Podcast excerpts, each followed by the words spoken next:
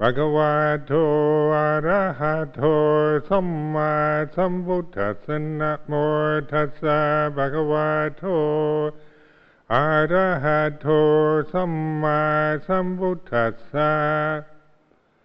aparuta de sangamatassa tawara ye sodavanta bamunchantu satang.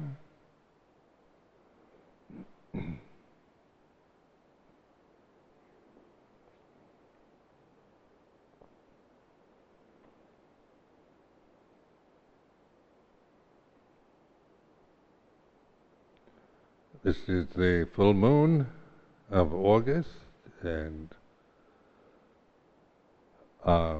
we had 1 month of the Vasa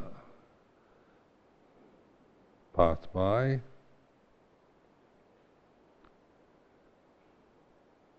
We've all reaffirmed our commitment to the precepts, the form that we use, this tradition, the kind of structure that for our lives as a community. And so, like this is a tradition. Like Theravada tradition is quite old, and it's probably the oldest still extant form of Buddhism that still operates, still functions in the present day. So you tend to see what form is, to reflect on the relationship of form to the formless.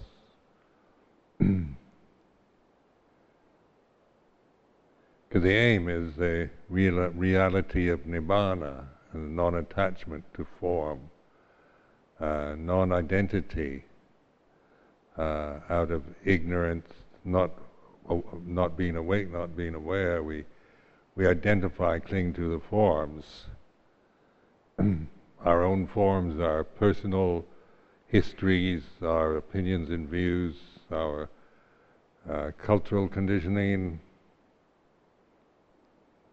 prejudices and biases and religious conventions, political views, and on like that. So the world is a mess today because human society doesn't know how to relate to the world of form or convention, but merely becomes committed and besotted and obsessed with the forms that they identify with.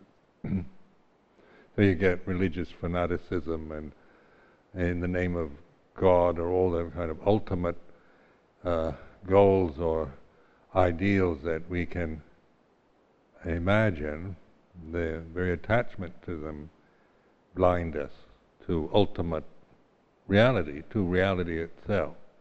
When I talk about reality, then that's the Dhamma, the way things are. And so the two sentences that we recite is "Sape sankhara anicca," all conditions are impermanent. That's the way it is.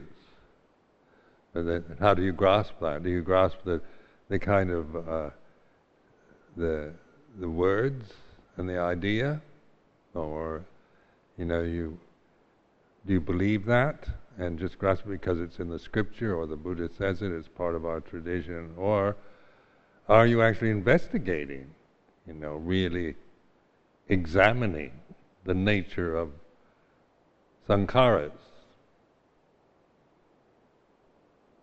Sape sankharani ja, all conditions, all sankharas are impermanent.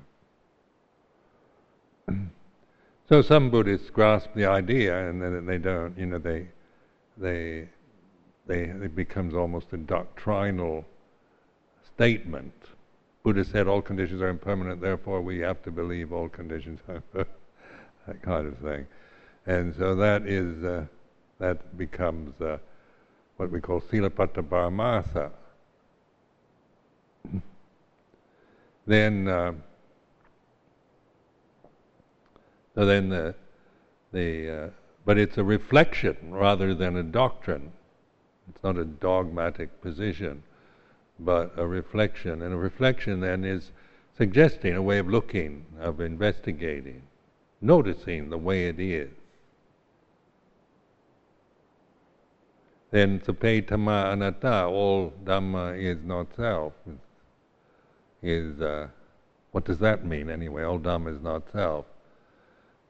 You know, it sounds a bit rather strange in many ways to a Western mind, but reality, you can't find anything that you can claim on a personal level. Ultimate reality you can't claim as some kind of personal attainment. All Dhamma, and Dhamma is the word that includes everything, you know, conditioned, unconditioned, kusala Dhamma, akusala Dhamma, apayakata, tamma, and so forth.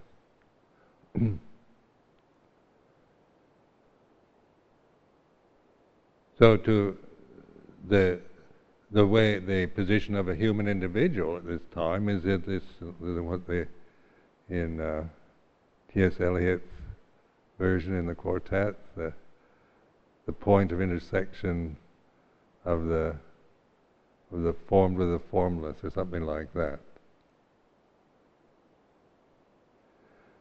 So just notice that the Buddha was pointing to this sense of sangha, or being sangha is not a personal identity. You know, so we, you know, I'm not saying I am Ajahn Sumedho Sangha, but Sangha is a refuge, and it's not personal. It's not, doesn't belong to anybody. I don't claim it as a personal identity, you know, in any way. It remains like a refuge, a reflection of, if I'm practicing the Dhamma, if I'm really developing awareness, really awakenness, alertness to the present, then I'm really taking refuge in the Sangha as a member of the, as a human individual, but no longer emphasizing my individual qualities or characteristics, identities. So Buddha, Dhamma, Sangha, you notice that as refuges, they're not emphasizing any particular thing. They're ways of reflecting on this moment. Buddha at this moment, then, is aware, awakenness. Dhamma is the knowing of the way it is. Sape sankhara, anicca, sape tamanatta, and then Sankhang Tarnangatami, this is this individual here, this form, this entity is practicing accordingly, awakenness, reflecting on the, noticing, observing the way it is.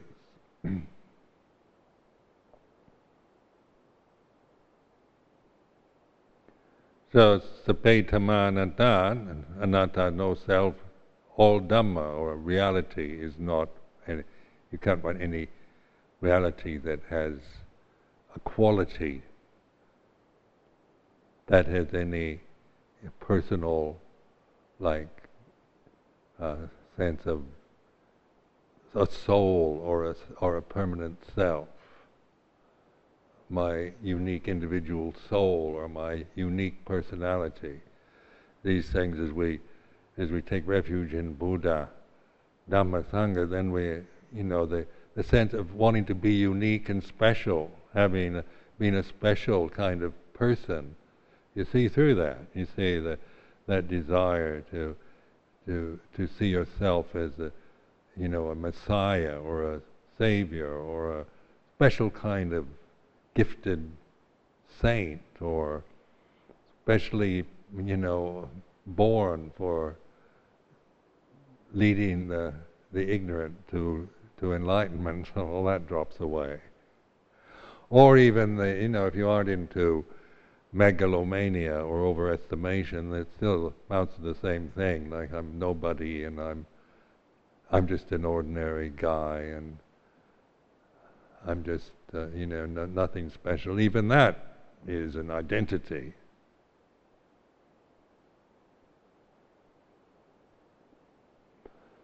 So the knowing, because think I'm just an ordinary guy, those are words that I create, and I have to think that. If I don't think that, I don't really, the reality of this moment isn't particularly being obsessed with my pronouncement about being just an ordinary guy, is it? That comes and goes in consciousness. So what remains when these various perceptions and forms and conditions, qualities and quantities arise and cease, is that we're, with awareness, then we're not being born and dying, arising and ceasing with them. If we don't know that, then we're always kind of caught in that web of conditioning. It's like a sticky web, like a spider's web. You get stuck in it, and it's hard to get out of it.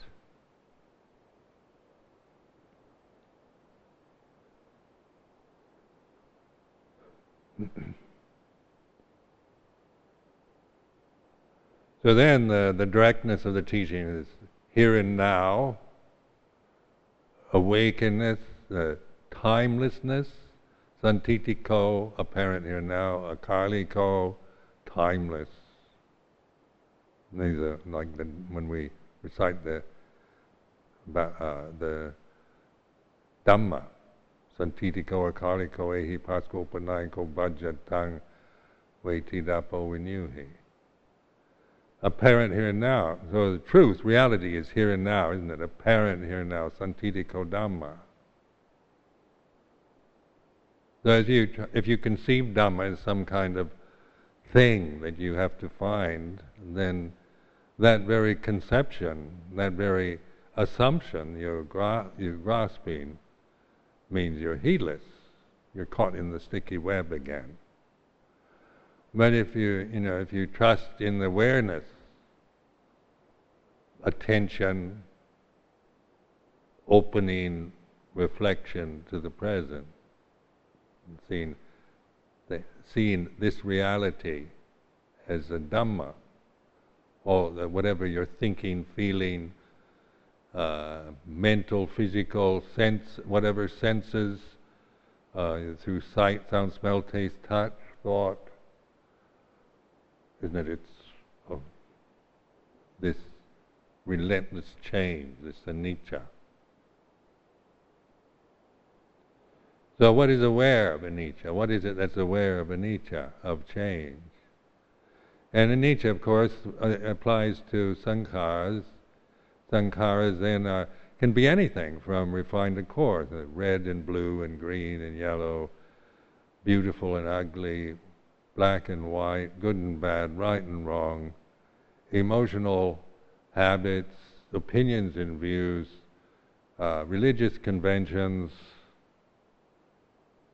attitudes, assumptions, psychic experiences, whatever comes and goes, in other words.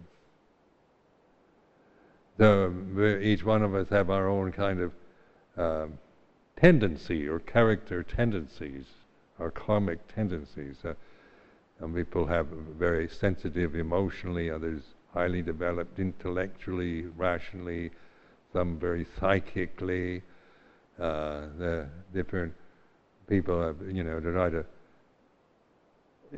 figure out how everyone should be is a waste of time. We are the way we are. Whatever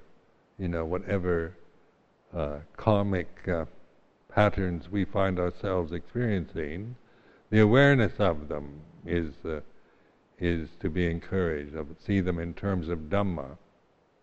They arise and cease. They begin and end. They're not self. They're anatta.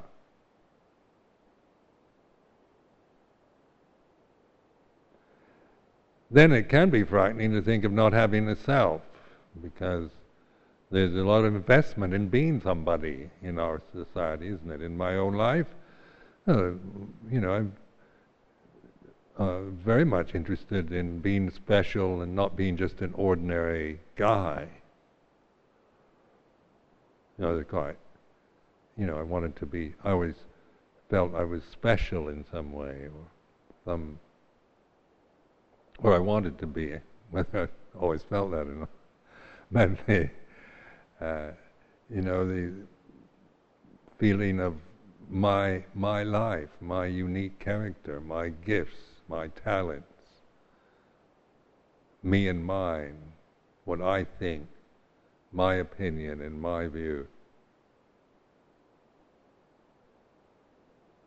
So then, in this part of a society, the culture I was born into is like that. It's in a state we're brought up to express our individual opinions and views. We're encouraged to have views about everything, even though we don't know anything about anything. So if nobody that has an opinion or view with it, we used to think is a bit dull and stupid. So we put forth a lot of effort in forming opinions about politics and whatever, aesthetics and economics and philosophy. But in awareness, seeing the trap of that, seeing that as soon as I see myself and hold myself as special in any way, either as raising myself up or putting myself down, or even holding myself as just an ordinary guy, that somehow, doesn't, that kind of assumption, operating from that assumption does not bring peace, is not liberating. If I am somebody, then I'm always separate in some way. I'm emphasizing my separateness. Even being just another bloke is still making myself separate in some way.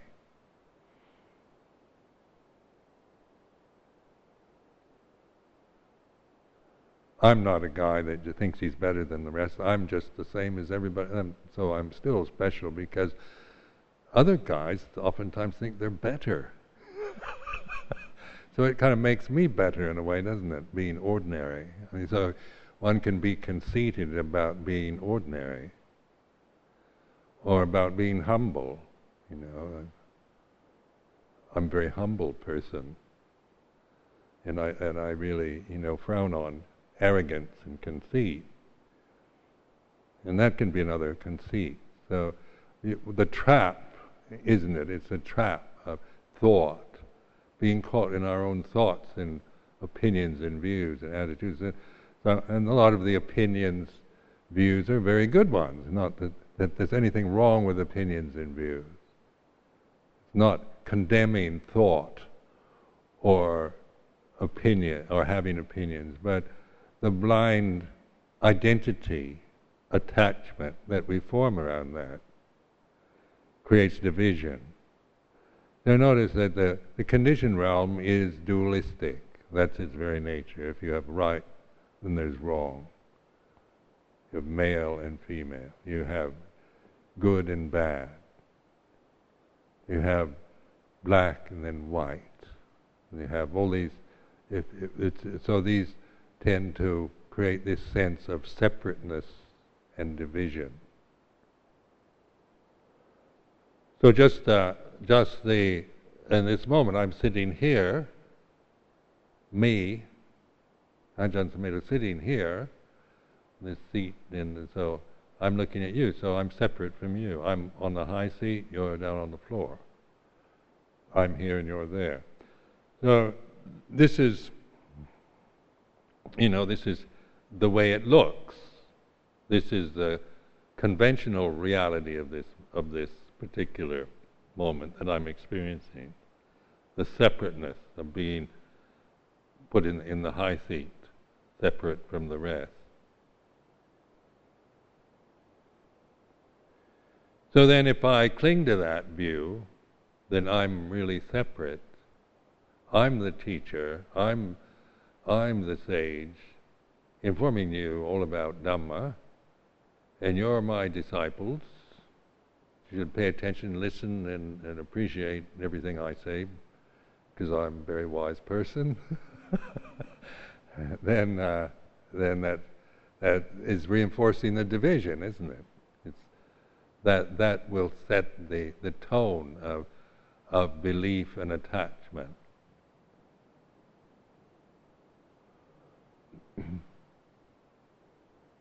But if I don't attach to the way it seems, to the conditions that I'm experiencing right now, they are what they are. It's like this, the way it is. Sitting here, looking at you, sitting on the floor, it's like this. This is the way it is. And it's not judging, I'm not saying it's good, bad, or right or wrong. Just reflecting, this moment is like this. So that I'm not reinforcing the feeling of division in my consciousness, and resting in the stillness and the silence, where's oneness, because when we're aware, then there's oneness that includes everything, even on the level of sight. It's separate, you know. And the senses are like that. They're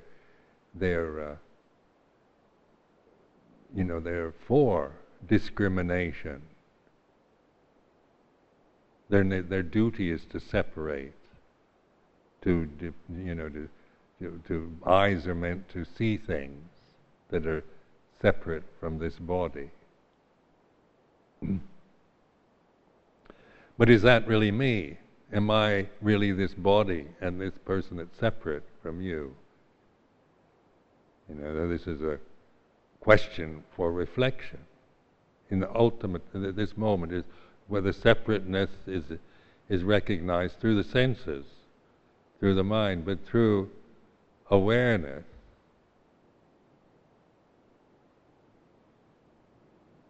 There's no separation. So that is to be realized, the budget tang wei ti dapo winui, to be experienced individually by the wise. So the budget tang in wei ti dapo winui is a Pali phrase. You have to know this for yourself, recognize it, realize it, not believe what I'm saying, not asking you to. I don't quote me. Ajahn Sumedho says. But you know, what is oneness? The reality where there's no separation.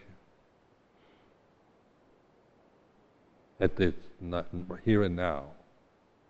Santitiko, akaliko, ehipasko, opanaiko, bhajatang weti dapo vinyuhi.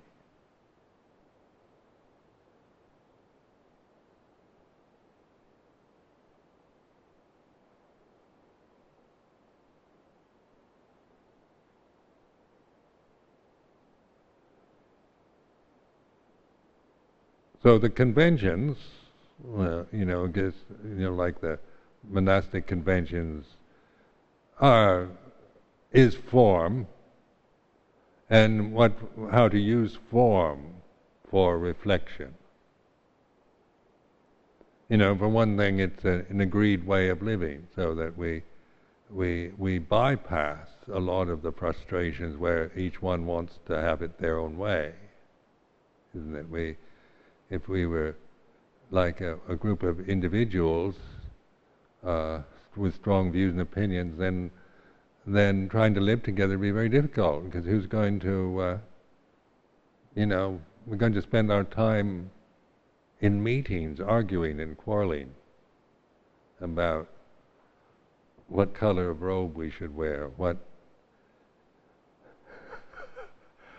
whether 2% dairy cream in sweets is allowed in the afternoon or not. I've been to Sangha meetings in Thailand where they really get carried away with, the usual ones about, is it good Vinaya if we use perfumed soap? I'm not supposed to wear perfume. And then strong views come up. Well, people get quite heated over these little things.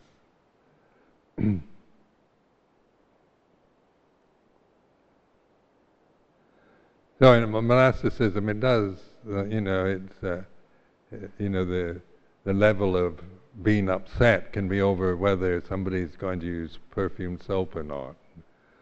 And it could even split into another sect, those samanas that use perfumed soap and those that don't. I mean, there have been divisions of religious groups over silly things like that. That's part of being human, isn't it? I mean, got a strong view about what is right and what good Vinaya is and what Buddha said and all that. Then we hold to that, and then anyone that doesn't agree, we accuse of being disloyal or heretical or disrespecting the Buddha and so forth, and we have a ways of compelling people to conform.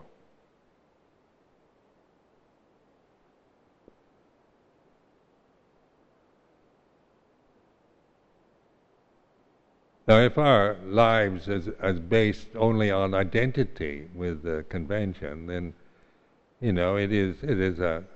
convention is quite a good one, so it's not that I'm even disparaging that, but it's not liberating in itself. It's not meant to be an end in itself.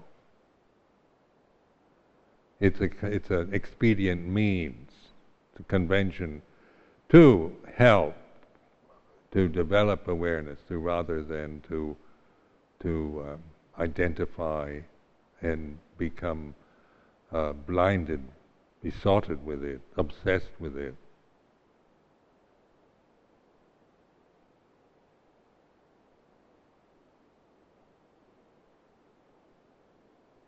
So the goal then of the holy life is this unshakable deliverance of the heart, akupa Jada Vimuti. And so, like this unshakableness is. I always like that statement, even the English one in the Word of the Buddha. What is the goal of the holy life? The unshakable deliverance of the heart.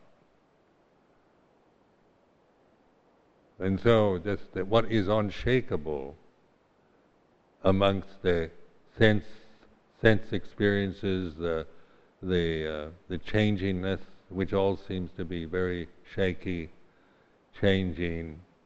The more you kind of reflect on change, you see all the kind of structures and forms that you hold is sacred and that you can depend on, suddenly they start disintegrating. So sometimes in meditation you go through a period of great terror and fear where everything that you've depended on to feel secure starts failing, starts falling apart. You think you're having a breakdown, going crazy. Because we create delusion, we want the sense of stability.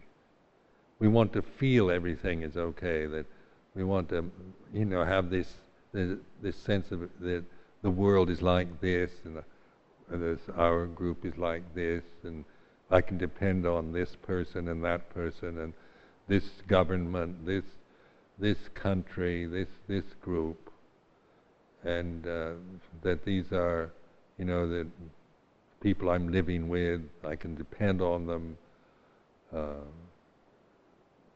comrades through thick or thin, best friends, democratic government, good health insurance, all the rest. Because this gives the illusion of stability that we like. We want that. Like in having, in November the elections in the United States, and of course politicians have to say the things. How if you elect me as the president, I'm going to make sure that the debts get paid off. They don't raise the taxes. The American economy will get better and better and better and better. Unemployment will completely disappear, and on like that, because that's what gives us a sense of confidence. If in the American system, if a presidential candidate says, well, I don't know if I could ever really pay off the national debt, or I might have to raise the taxes, I'm not sure, forget it.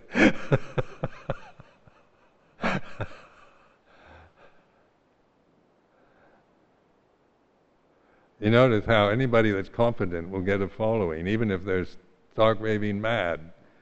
Lunatics have followings because a lunatic can be fully committed to his madness, believing it totally. So there are, cases. In Waco, Texas, a few years ago, that David, was claimed to be God or something, and he's completely convinced. And he had a huge following around him of people, because he had no doubt. There was certainty in that. This man knows. He knows. He's the great teacher, the wise sage. And then all the shaky, wavering, doubt-ridden, skeptical, uncertain people would, gravitate to find this one man, this human being who offered certainty and stability to their lives.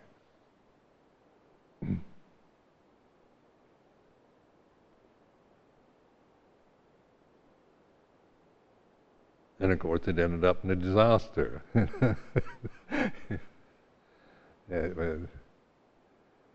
But this is what avidya is, ignorance, not knowing the reality, not having awakened, reflected, and seen for yourself. Then we will accept the best scenario around that somebody else gives us.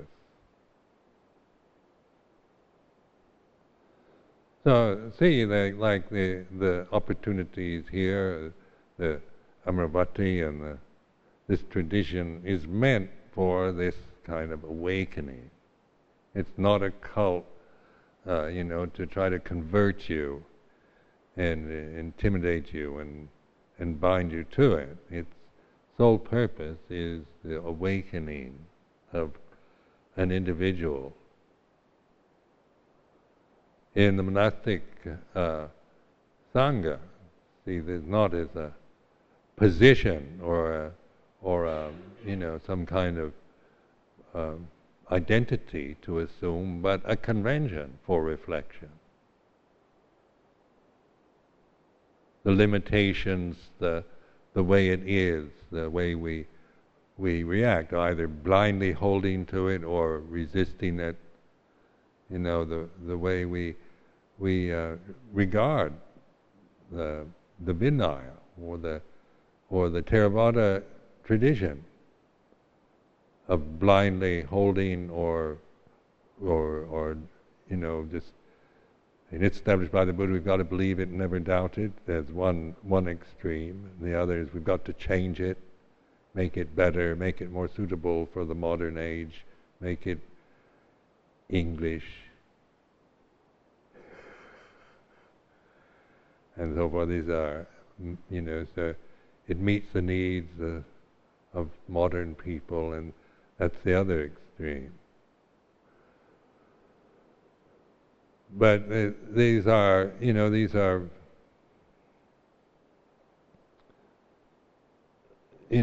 of getting lost, of not using the convention, but merely identifying and attaching to it.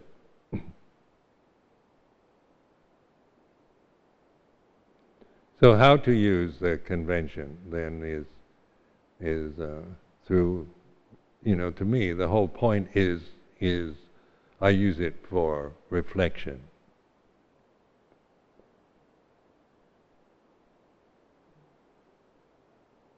How does restraint affect me when I, the restraining of the Vinaya? How does that, I can put it in very kind of right and wrong terms. This is good and that's bad, and kind of, this is what you should do and that's what you shouldn't do. Or I can reflect on that also. The when one is restrained or restricted through, say, a moral commitment, some kind of ethical commitment that we've agreed to. Ideally we can feel we want to do that. It might appeal to us on that level of the idea of ideals, but then the reality of it, of restraint, being in a group, in a community, restrained through the form. What is that like emotionally?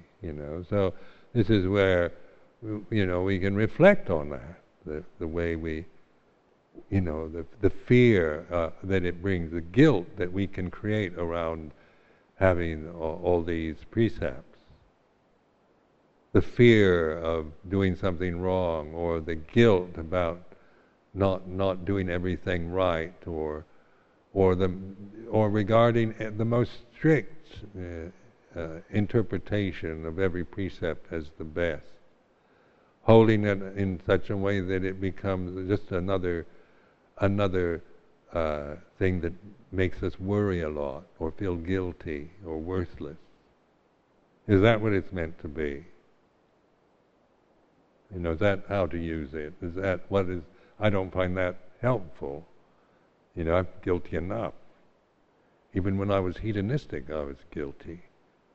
And then when I'm conditioned to feel guilty.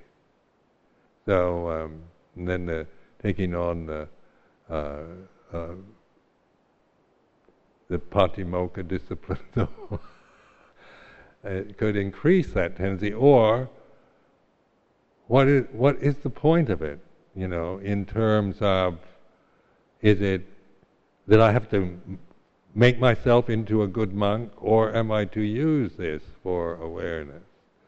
Well, the last one is what I've, the latter one is the one I've chosen, is how I want to live this life, through awareness, not through fear or guilt. Worry. On the conventional realm, it's always a worry. Worry is, you have to think to worry. And so there's always something to worry about, and because the future is unknown, and so everything could go wrong in the future. What if nobody brings food to the monastery tomorrow, and nobody cooks anything? What do we do? When you go on Tudong, isn't it, where you go into places where nobody knows what a Buddhist monk or nun is, and wonder if anybody will offer anything. Remember doing that, and then looking at everybody, hoping that somebody, somebody looked like they're going to do something.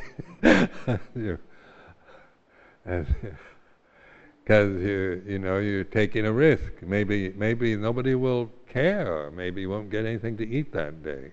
That's something to worry about.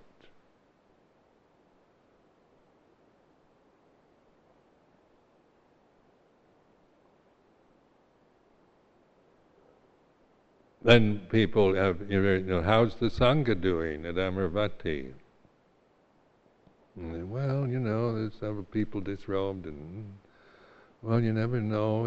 There's always something to worry about. Maybe it's not working, maybe, and then the worry, and then the kind of opinions and views form.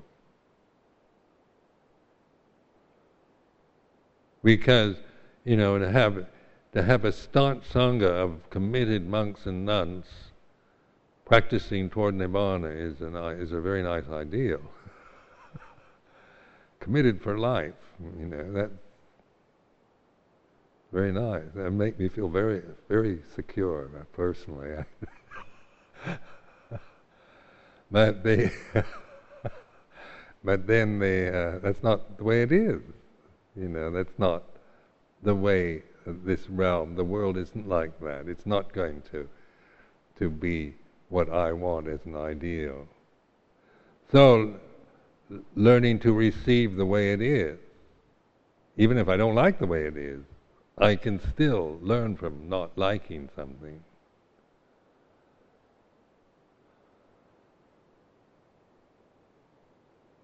So that the path then, the path of liberation is this awareness. If you when you recognize and trust it, then you have the insight into the way, the path, the way of awakeness.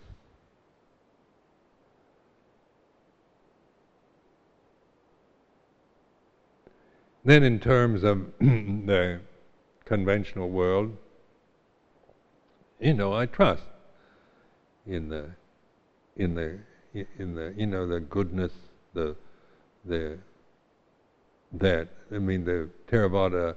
My experience in this tradition is it always brings out good qualities in people, and it's a very old, probably one of the oldest or the oldest monastic form that still exists in the, you know, that can trace its lineage back to its founder 2,500 years ago. So there's a lot, you know, it must have a lot going if it can hold itself, you know, and still operate and still function and be of use at this time. So it's not up to me to make it work, is it? It's not. I've got to make sure that, you know, I used to have this when I first came to live in this country. Then I did get caught in this, and I've got to. It's up to me now to make it work and establish the Sangha in Europe and to, you know, really teach the Dhamma so people are, you know, being liberated, and it's up to me to make it likable and appreciated, be the one who, you know, the one who, you know, makes it possible to spread into Europe and America. And then beginning to see the suffering from assuming that role of it's up to me. No, it's not. There's no me to be, you know, for anything to be up to. So it's more in the confidence that comes through awareness that of whatever way conventions move and change. The way it is, I receive that, whether it's the way I personally like or don't like, not the point. It's the way it is. Whatever arises ceases.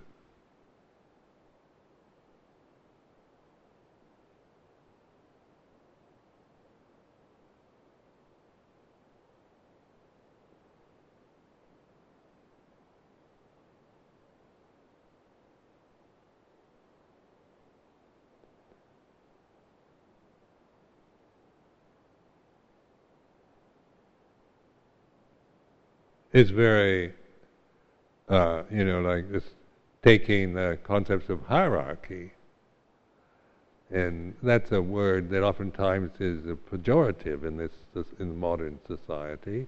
For an American, hierarchy is something bad, because that's our culture, the egalitarian ideals of American democracy, are that hierarchy is bad. And that egalitarianism is good. So, you know, when I first went to live abroad, I lived in Malaysia, and in the Peace Corps in the early 60s, and in Malaysia I had, even though I was in the Peace Corps, I had two servants. First time in my life I ever had servants. I had There was a boy that would come in and cook, and there was a woman that used to come in and clean and do the laundry and ironing. And I found that very difficult because to an American, servants, we're not used to putting people into the category of servants. So I want them just to be friends, and that confused both of them.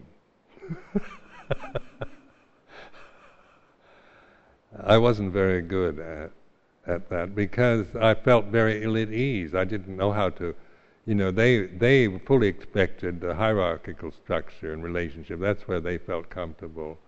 When it became palsy-walsy, then they totally confused by it. Because their way of looking was very different. Their cultural conditioning, their expectation and assumption was different from mine.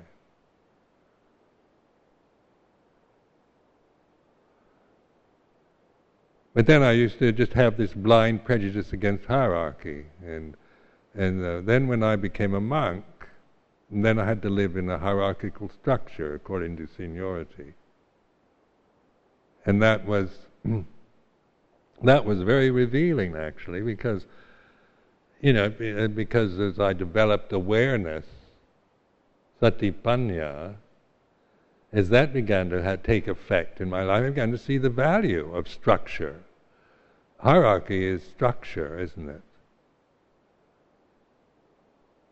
So if you just work on ideals like everybody's the same, then it doesn't.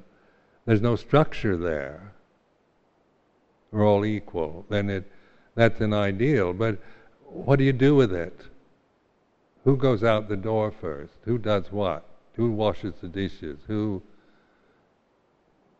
It's up for grabs, isn't it? There's no structure, so that it ends up in all kinds of, like in American life, even though it's egalitarian, it's not really in any practical way. There's all kinds of underlying influences and assumptions, and very competitive, because you've got to spend your life kind of proving yourself and getting your place, because nobody's agreed on the structure, so it's more or less you have to assert yourself a lot and make sure you've got yours.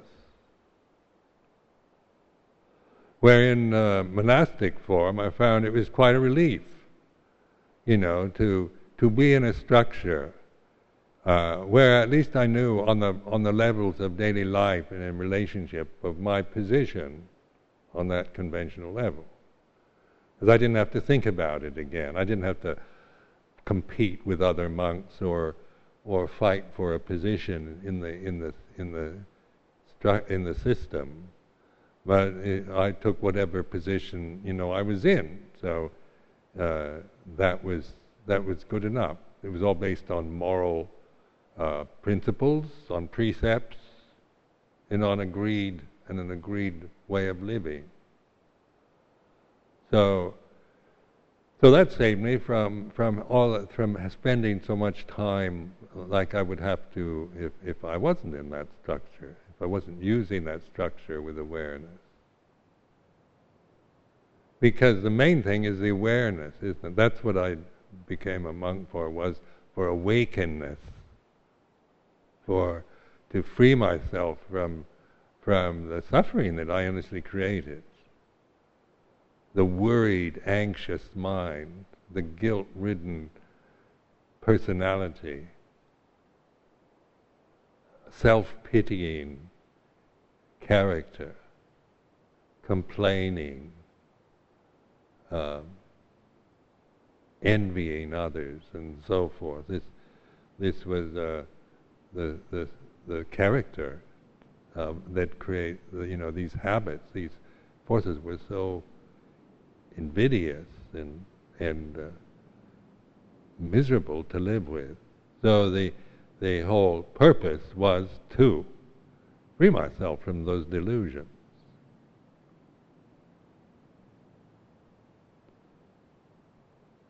So this is, and to me it's still that the whole point, the whole purpose is this unshakable deliverance of the heart.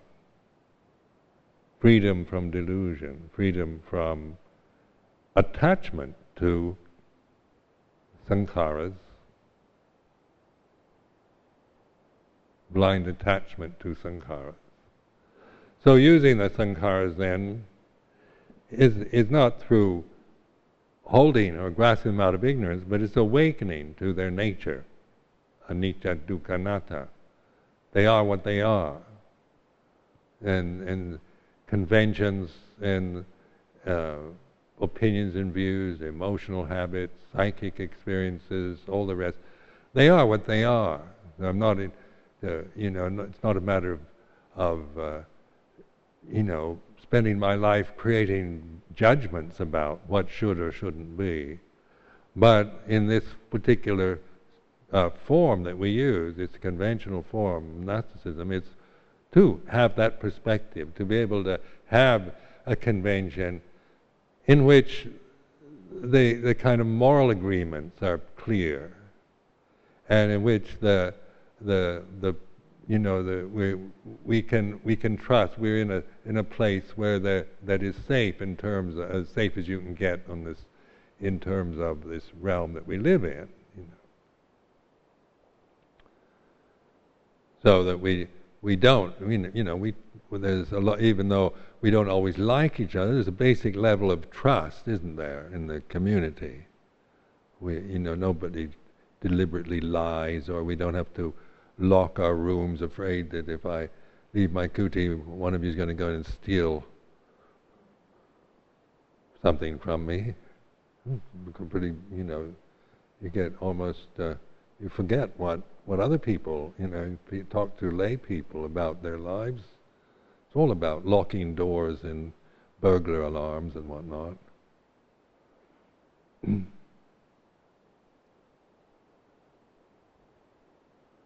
So we don't have to make a fuss around the conventional world, not to make that the priority, not make that our cause célèbre for our lives, because that's not the point, isn't it? It's for awakened awareness. At least this is how I see it. Because then the liberation is through that.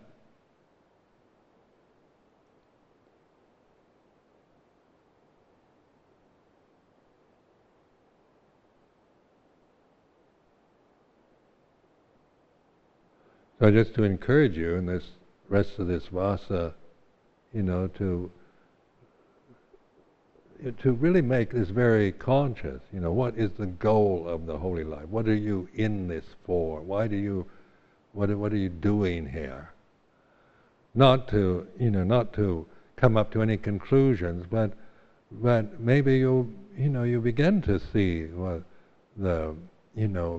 see what is the purpose of this, in a way that you have your direction clear. If you get too caught up in the, quibbling around perfume soap or what, then we're going to waste our lives, arguing about inconsequential things that don't really matter. And miss the whole opportunity. So what I'm trying to point to this evening is pointing to that, the akupa Jada Vimuti, the deathless. I see it is the oneness. You can put it in terms of oneness. Now that's not a doctrinal position I'm taking. That's just a word I'm using for you to maybe, what is oneness at this moment? Then, of course, when you think about it and try to define it, it goes into division again. Thought is a function of the mind to divide things. It's dualistic. So it's beyond thought, isn't it? Oneness. And so it's to be realized. It's the reality that we awaken to when we let go of our attachment, when we see the suffering of being attached to the changing conditions, the impermanent sankharas. So after this, there's a reflection for this evening.